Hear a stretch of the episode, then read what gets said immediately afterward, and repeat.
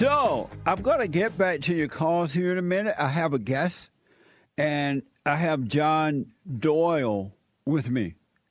John Doyle, he's the host of the web show Heck Heck Off Comedy. Heck Off Comedy. Oh, heck off comedy. I guess get rid of the comedy, get out of here. And uh, John Doyle came highly recommended to me, so I'm looking forward to talking to him. John, welcome to the show. Thank you, Jesse. Thank you for having me. Yeah, you're welcome, man. I appreciate you coming on. So I am looking forward to talking to you. I hear that you're a smart young man. I would hope so. and that and you're white, right? I am, in fact, white. And as a white young male, you're not afraid to tell the truth, I hear. Uh, that I, I would hope not. Um, I guess if that's what people are saying, then that's good. Yeah, that's the rumor. Mm-hmm. So, um, your show is called Heck Off Commie. What does that mean? Uh, exactly as you described it, just telling the communists to just go away and just a, a bit more of a, I guess you would say, meme esque format, something that's more uh, pertinent to my generation, the younger people and uh, it's a very interesting title. What what was going on in your life or in your world that caused you to to come up with that title and present it on your show like that? Well, specifically, I just drank a bunch of coffee.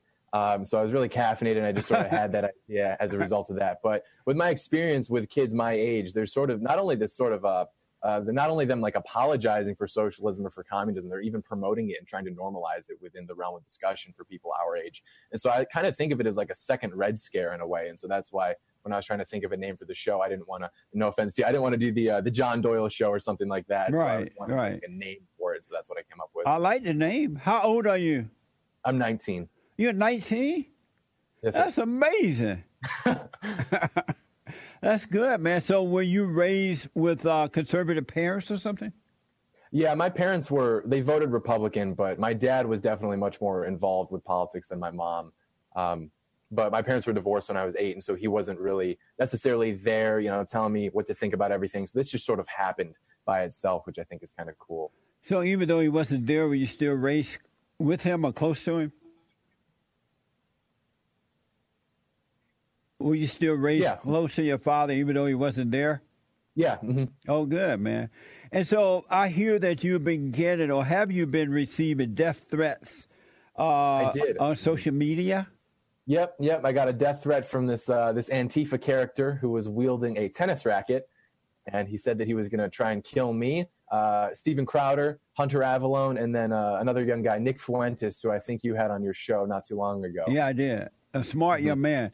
And why why does he want to hurt kill you? uh, because I am a Nazi and a fascist, according to him, and so therefore I deserve to die by tennis racket. What does it feel like, John, to be you said 19 Yes. And hated by the world? White men especially are hated by the people so-called people of color around the world. What is that like for you being 19 knowing that you're hated to the point because you're white and if you should speak up they try to shut you down by calling you a Nazi or white supremacist and all that. What is that like for you? For me personally, I find it somewhat empowering in a way. I kind of enjoy the uh, the backlash that I receive and the hatred that's thrown at me because I know that it means that I'm being effective, even if in a small capacity. And I think that ultimately, what I would like to do is inspire other people like myself to not be afraid to speak up because they're afraid of receiving that backlash and that hatred. So I'm not affected by it. You know, I, I'm not as demoralized by it. I would say, but I know for a fact that other people my age are other young men are Yeah. definitely affected by it negatively. I think it's very sad. I think it's a very evil thing to be telling our young men. It is. And I meet young white men all the time who are, as you said, demoralized by it. They can't stand up, not realizing that if they stand up anyway, they'll get past it. But not to do anything about it is only making it worse. What would you suggest to those white guys who are afraid of the name calling and, uh, uh, in some cases, personal uh, attacks? What would you say to them how to get over that?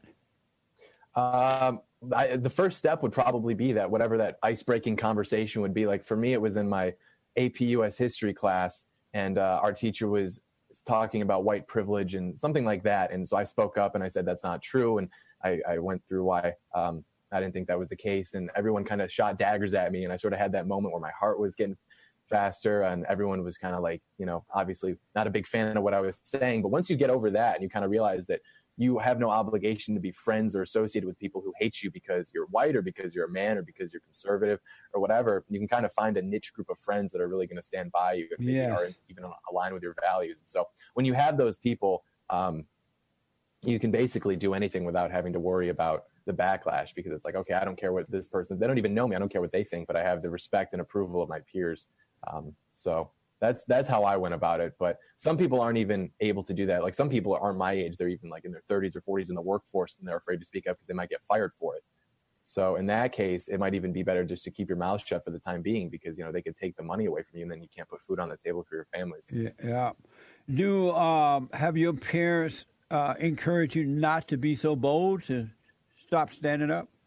Uh, my mom and my grandma because uh, they're you know they're, they're afraid that yeah. yeah. they're afraid that uh, I'm gonna get beat up or something. Like I was watching the video of the death threat and uh, I sent it to my mom and she was like terrified, but I was excited because I was like, no, this means I'm making progress. And she was like, no, they're gonna come kill you. And I was like, do you know how many guns I have? Well, you shouldn't have so many guns. So that type of thing. But my dad's definitely in support of it. Right on.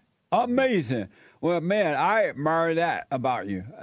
I mean, you. I didn't know that, but that's amazing to me. I'm glad at least one white guy is out there standing up and not giving in to the enemy like that. Mm-hmm. You uh, stood up for the white boy that got beat up on the uh, bus by the black kids yeah. Uh, for supporting Trump. Yep. Tell me about that and what happened after you stood up for him. Um, after I posted the video, I think it was up for maybe 26 or 28 hours. And then I woke up the following not the following morning. That was posted on Friday evening, and I woke up on Sunday morning, and uh, they had deleted the video. And I checked my email, and the timestamp was like one or two in the morning. So they did it when I was asleep, so I wouldn't really notice it until I'd already lost all the potential traffic. Um, and so I appealed it, and they said that it, they had to delete it because it violated their community guidelines because it showcased a uh, uh, minors engaging in what they call the fight. I would call it a mob beating, but so I appealed it and I told them that's ridiculous because that video is like 10 and a half minutes and only 30 or 40 seconds of it actually contains that footage and the rest of it is just analysis of that footage. And so then they understood that, okay, he's right. And so then they put it up and now there's an age restriction on it. And I think that's a matter of someone saw the video because I, I have a few dozen people, I'm sure. Every time I post a video, they flag it for whatever reason because they just don't want it to be up.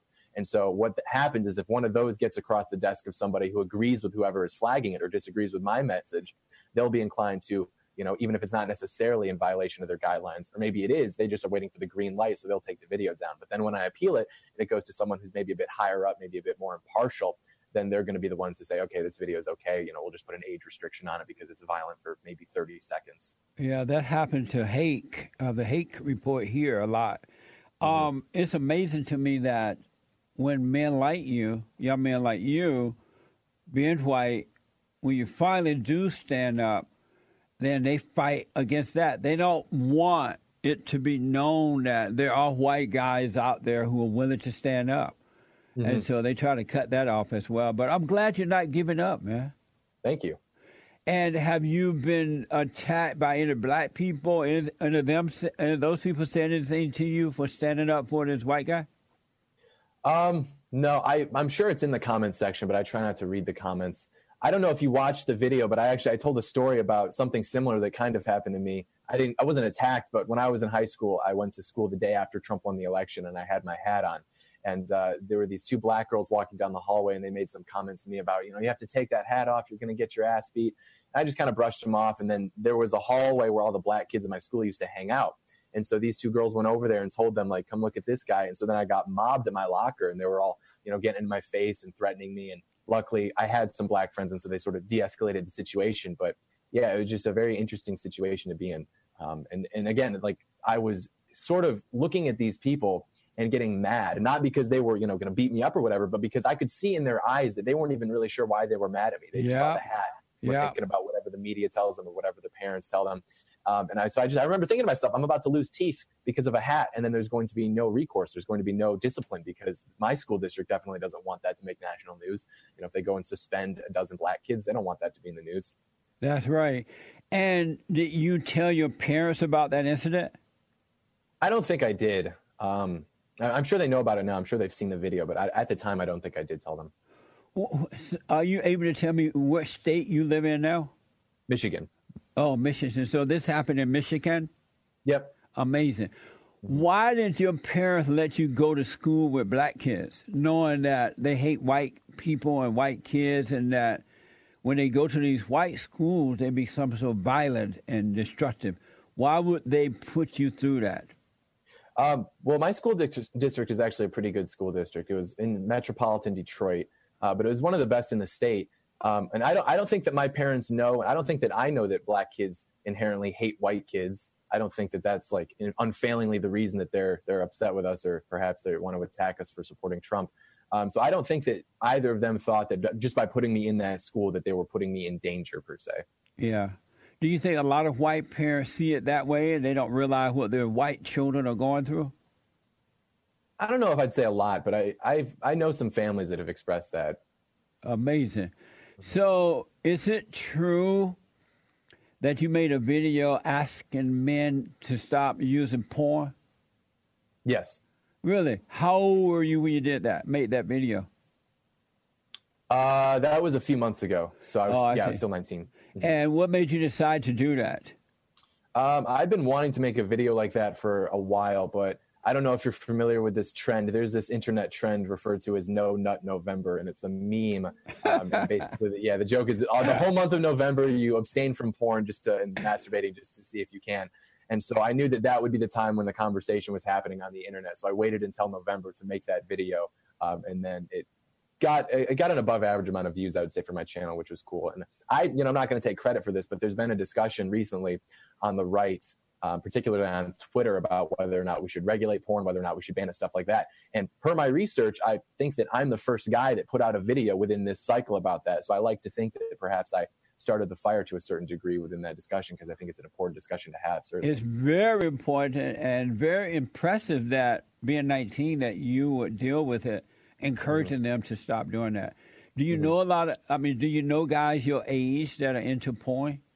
Oh yeah, I mean every every guy that I know that isn't outspoken about pornography, which is maybe one or two of my friends. They're they're watching it and they're addicted to it, and we bully them for it, like within my within my group. So, yeah, I mean, you have to you have to you have to bully the the, the guys that you're friends with, get them into line. That's amazing.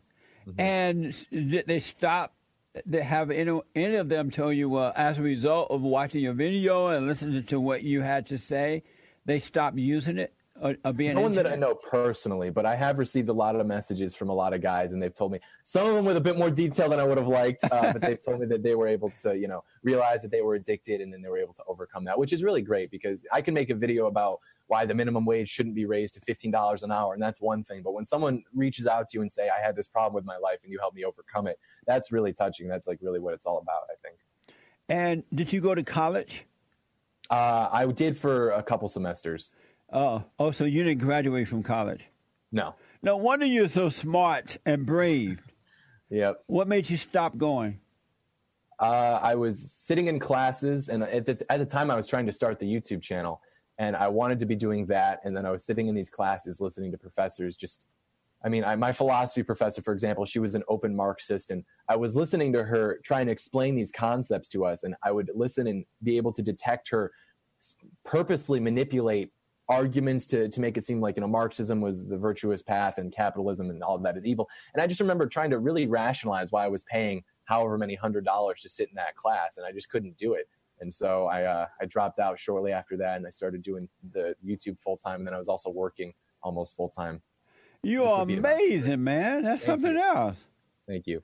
I wish all the guys would drop out of college for that reason. It's just mm-hmm. brainwashing, dumb down, dumbing down, and demoralizing. I laugh because uh, you know how they have when they report the polling, they'll have the demographic of non-college educated white voters, and they always vote overwhelmingly conservative, and then the college educated white voters tend to vote liberal, and so they take this and they say, well, you can see that. Uh, you know, the people who are educated and therefore smarter, they vote liberal. But it's funny because it's like, what do you think would happen if you send someone to a school like that for four years where that's what they're taught? They're taught by leftists and they're taught by Marxists that these are the correct ways. Of course, they're going to come out like that. Yeah. they're not going to listen to me. Not going to listen to some kid. They might not even listen to you, but some professor with a degree attached to their name. They're going to think that whatever they say is true. I know it's so dumb. Um, you are very impressive, man. Um, what did your parents say when you dropped out of college? Uh, that was a fun day. I called my mom, and she was not happy about it. And so then I called my dad because I thought that he would be happier about it because he didn't go to college. He started his own business, and he's done very well with that. Yeah. So I thought that he would, you know, be a bit more, yeah, good for you. You know, you don't need to go to, but he wasn't. He was like, no, that was probably not a good idea because he didn't know at the time that I what I really wanted to do because I just hadn't had that discussion with him. So in his mind, I was just abandoning all options and I was just gonna, you know, become a bum or something, become a beta. And so- Beta bear. Exactly, exactly. Are you an only child? No, I have two sisters. And are they older? Yes. And how are they doing? Uh, they're they're doing okay. My sister just graduated from college with a degree in psychology, and then my oldest sister, um, who is technically my half sister, she's doing okay. She has a family and two kids. They should have listened to you. Well, uh, I, I don't want to say anything in case they watch this, but uh, that's interesting that you interesting that you say that. they must admire you to the utmost and wish they had listened to you, right? We'll see. We will see. So, uh, oh, someone want to know online: Are you dating? No, You don't date? uh, not actively. No, Good for you. And why not? I, I don't think that the state of women my age is worth investing time into right now. Amazing. Yeah, it's just. I mean, I don't know if how online you are, but I, I saw. Do you know what TikTok is? I heard of, but I have no idea. it's kind of like you know YouTube, except all the videos are really short. And one of my buddies showed me a TikTok, and it was of these college age girls, and they're these white blonde girls, and they're in a circle. And then one by one, they all talk about how many guys they slept with that weekend, and just all this degenerate activity. And I see stuff like that, and it just, you know, why would I waste time with that? It's just, I, I just, I can't. I have to focus on uh, building my brand, building my wealth, and doing all this stuff. And then maybe in a few years, we'll focus on correcting some of that behavior, finding a girl that's not participating in that behavior. I'm gonna have to keep up with you. I want to see how your life turned out as you get older. this is amazing, man. That you're you. 19 with this much common sense. It's hard to find a, a 19 year old male of any color with so much common sense. Mm-hmm. I noticed that you wear ties and suits and things on your show. Why is that? Well, I used to. I sometimes would wear the the suits, and then it would get really hot in this room, and so Yeah. I could kind of jump around, especially in the summer. But I told myself when I broke hundred thousand subscribers, I was going to always wear suits, just because I think it looks better, it looks more presentable, and so that's what I've been doing since then. It does. You make me want to go home and put on a suit. I hate You look wearing. more comfortable than I do, though. I am, but I hate wearing suits. I used to wear them all the time, but I never liked it because you just feel so crowd. Well, I feel so crowded in them, right? Yeah, yeah. And so eventually, I just start backing away from it a little bit. I still do it once in a while, but it really looked professional to do it to wear suits. Mm-hmm. It really does. And so, are you a Christian? yes. And what is, does it mean to be a Christian? Uh, I think it means to believe in God and to fear God and to to follow the doctrine uh, and to not let your own desires pollute your pursuit of that. What is your impression of other men and women who are calling themselves Christians? They have claimed Jesus as Lord and Savior, but they have no courage. They have no morals. They don't. They don't stand up. What's your impression of them? I am I'm very I don't I don't want to speak too strongly against them, but I'm very uh, disturbed by that. And it's interesting too because when you read theology and you read the Bible, they even mention types of people like that. And so it's just very interesting to see these people that you know personally and realize that they are that type of person. Like they subscribe to Catholicism or to Christianity, so they say, but then they also are unfaithful to their spouses or perhaps they're lustful or or uh, Yeah. they they overeat, just all, all sorts of stuff. Um, it's very off-putting and i think that it's it's harmed the perception that people have in this country towards christianity as a whole because christians themselves have allowed themselves to drift so far away from what it truly means to be a christian so it's i don't know how we can fight for christianity or on behalf of christianity if most of us don't even know what that means or we're not acting in accordance with it Wow. You know, you give me hope because I was thinking they don't make them like you anymore. you know what I'm saying? I don't mm-hmm. see young men with so much character anymore. It's like with the millennials, half of them are very talented when it comes to computers and things like mm-hmm. that. Mm-hmm. But the other half is brainwashed, dumbed down, and demoralized. Yep. But you seem to be a whole person, and I know it's because you dropped out of college as well. We'll go with that. I'll tell my mom you said that. well, it sounded as though your parents, especially your father and mother, had a you know a good impression on you as well. But mm-hmm. I like the fact that you are a young man of character and courage. Thank you. I really do. I appreciate that. What's your impression of uh, you know who Nick Fuentes is? I think his name Fuentes. Yeah. Mm-hmm. And this whole turning point thing. What's your impression of what's going on with that? Are you aware uh, of what's happening with them? I've seen some stuff on the timeline on like my Twitter and stuff, but I haven't followed it too closely. But I actually I met Nick at Politicon, uh, and so we we talked for a little bit and we kind of figured out where we disagree on certain things. But it was funny because he's I don't know how you are perceiving this, but he and I both kind of reached a, a point of agreement that we're kind of like two young guys, two Catholics, you know, Generation Z. We have very similar energy. We both were kind of into the same stuff growing up, so it, that was just a very uh, interesting conversation to have. So, but with the turning point thing, yeah, I watched some of the uh, some of the highlights, I guess, from I think it's referred to as the Groyper War, um, and I couldn't really. I only saw a few questions, but I didn't really see a problem with any of the questions that were being asked. I don't know why everyone was was so angry about them for asking those questions. Like one of the ones that I saw that I thought was actually a, a good question was, um, how do uh, this is kind of uh, profane was how does you know sodomy help uh, I think promote the, the Christian message or yeah. conservatism or something like that. I thought that was a perfectly good question to ask, and you know they got mad about it, and you know I think they started like uh, singling people out from from the lines and the crowds and stuff, and I don't know. I don't know what Turning Point purports to be. I don't really know what the Groyper War was uh, purporting to accomplish, but I know that Turning Point advocates themselves as these sort of you know free speech, willing to debate anybody about anything. And it seems to be fine when there's someone on the left that has a question, but if it's someone on the right that has a question, they didn't really want to be about it. It's almost as if they wanted to only promote their brand of what they perceive conservatism to be, and anybody that has a dissenting opinion was just to be shut down, which I think not only hurts conservatism but hurts their cause specifically because people were kind of realizing that. Why should we take you seriously about free speech and you know uh, the marketplace of ideas if even you don't want to represent that when you have yeah. a microphone in your hand? I, uh, as you know, I interviewed Nick on mm-hmm. this show, and um, I was very impressed with him. I I don't remember meeting him before that, but I was very impressed with him, mm-hmm. and the fact that he is a young white male who is not afraid to stand up as well. And I believe he's uh, he's Afro Latino. Oh, well, oh, he look white, but he's a very courageous young man too, and I like that. Mm-hmm. Um, I uh, did you know that well, I've tried to get Turning Point. We've invited them on the show, but they won't come on. And um, so, yeah, I'm being told that Nick is 2% black and a little Latino. Is he part white, too, guys? James? Or Nick? He's mostly white, I'm told. Mm-hmm. But um, I tried to get Turning Point on the show, and mm-hmm. because I want to understand that how is it that they present themselves as a Christian organization as Christians, I guess. But yet they have some black guy on there who publicly saying that he has a husband. And I never heard yeah. of a black man with a husband. It blows my mind. what do you think about all that?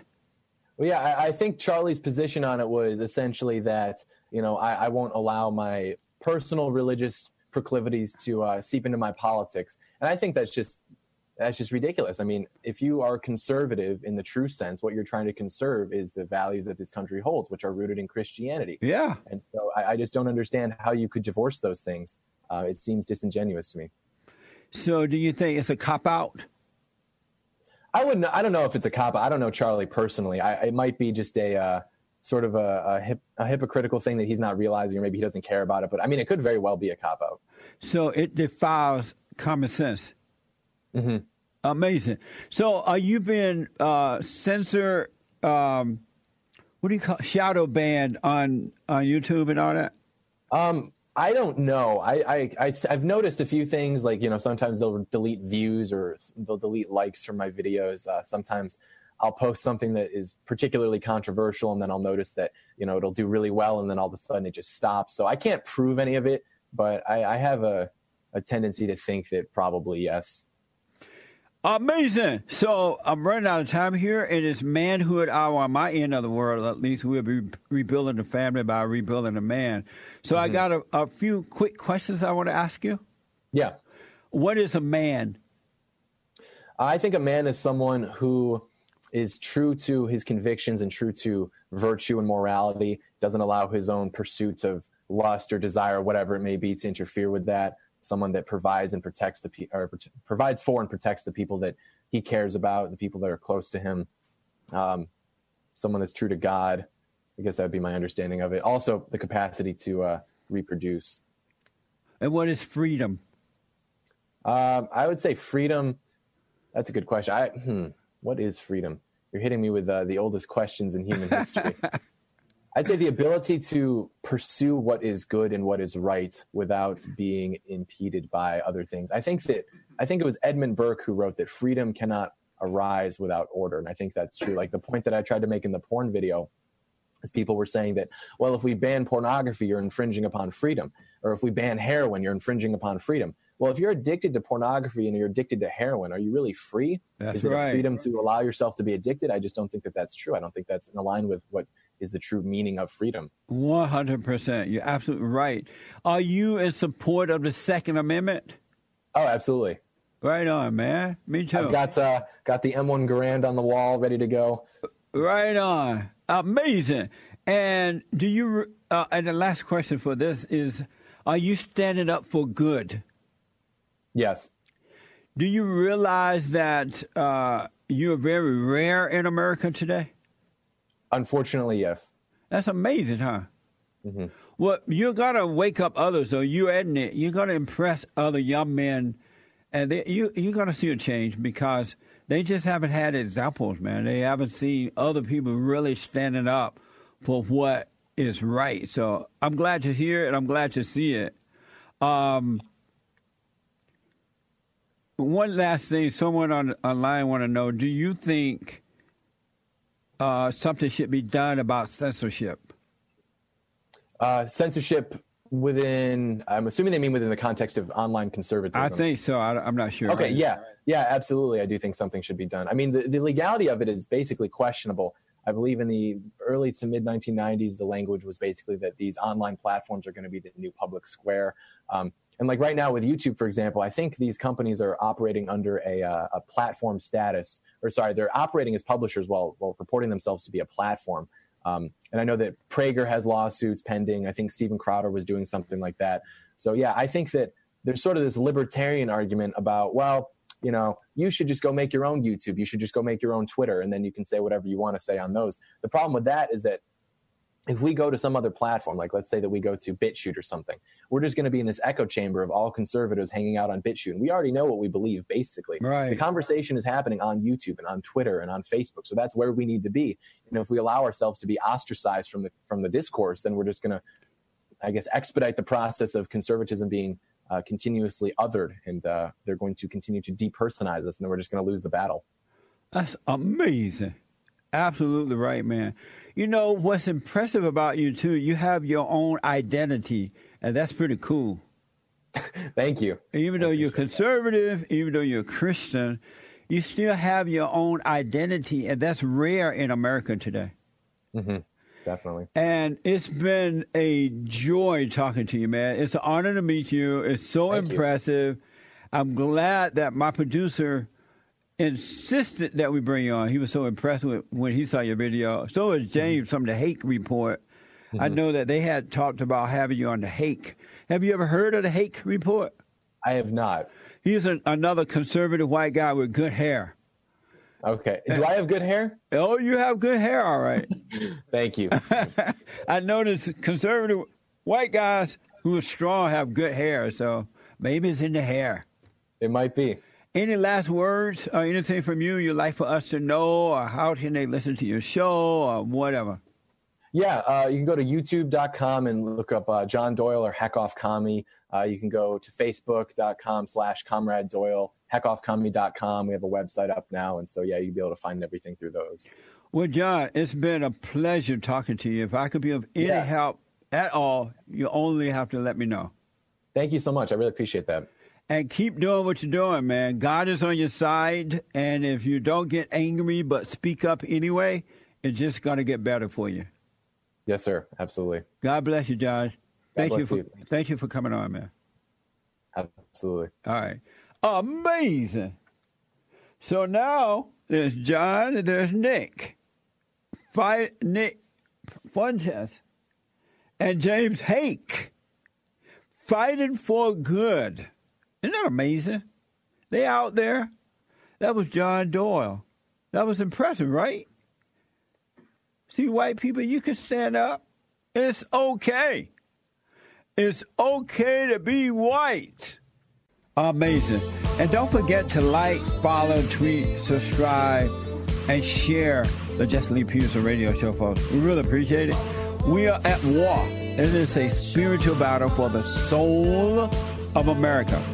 And it's going to take all of us to do it.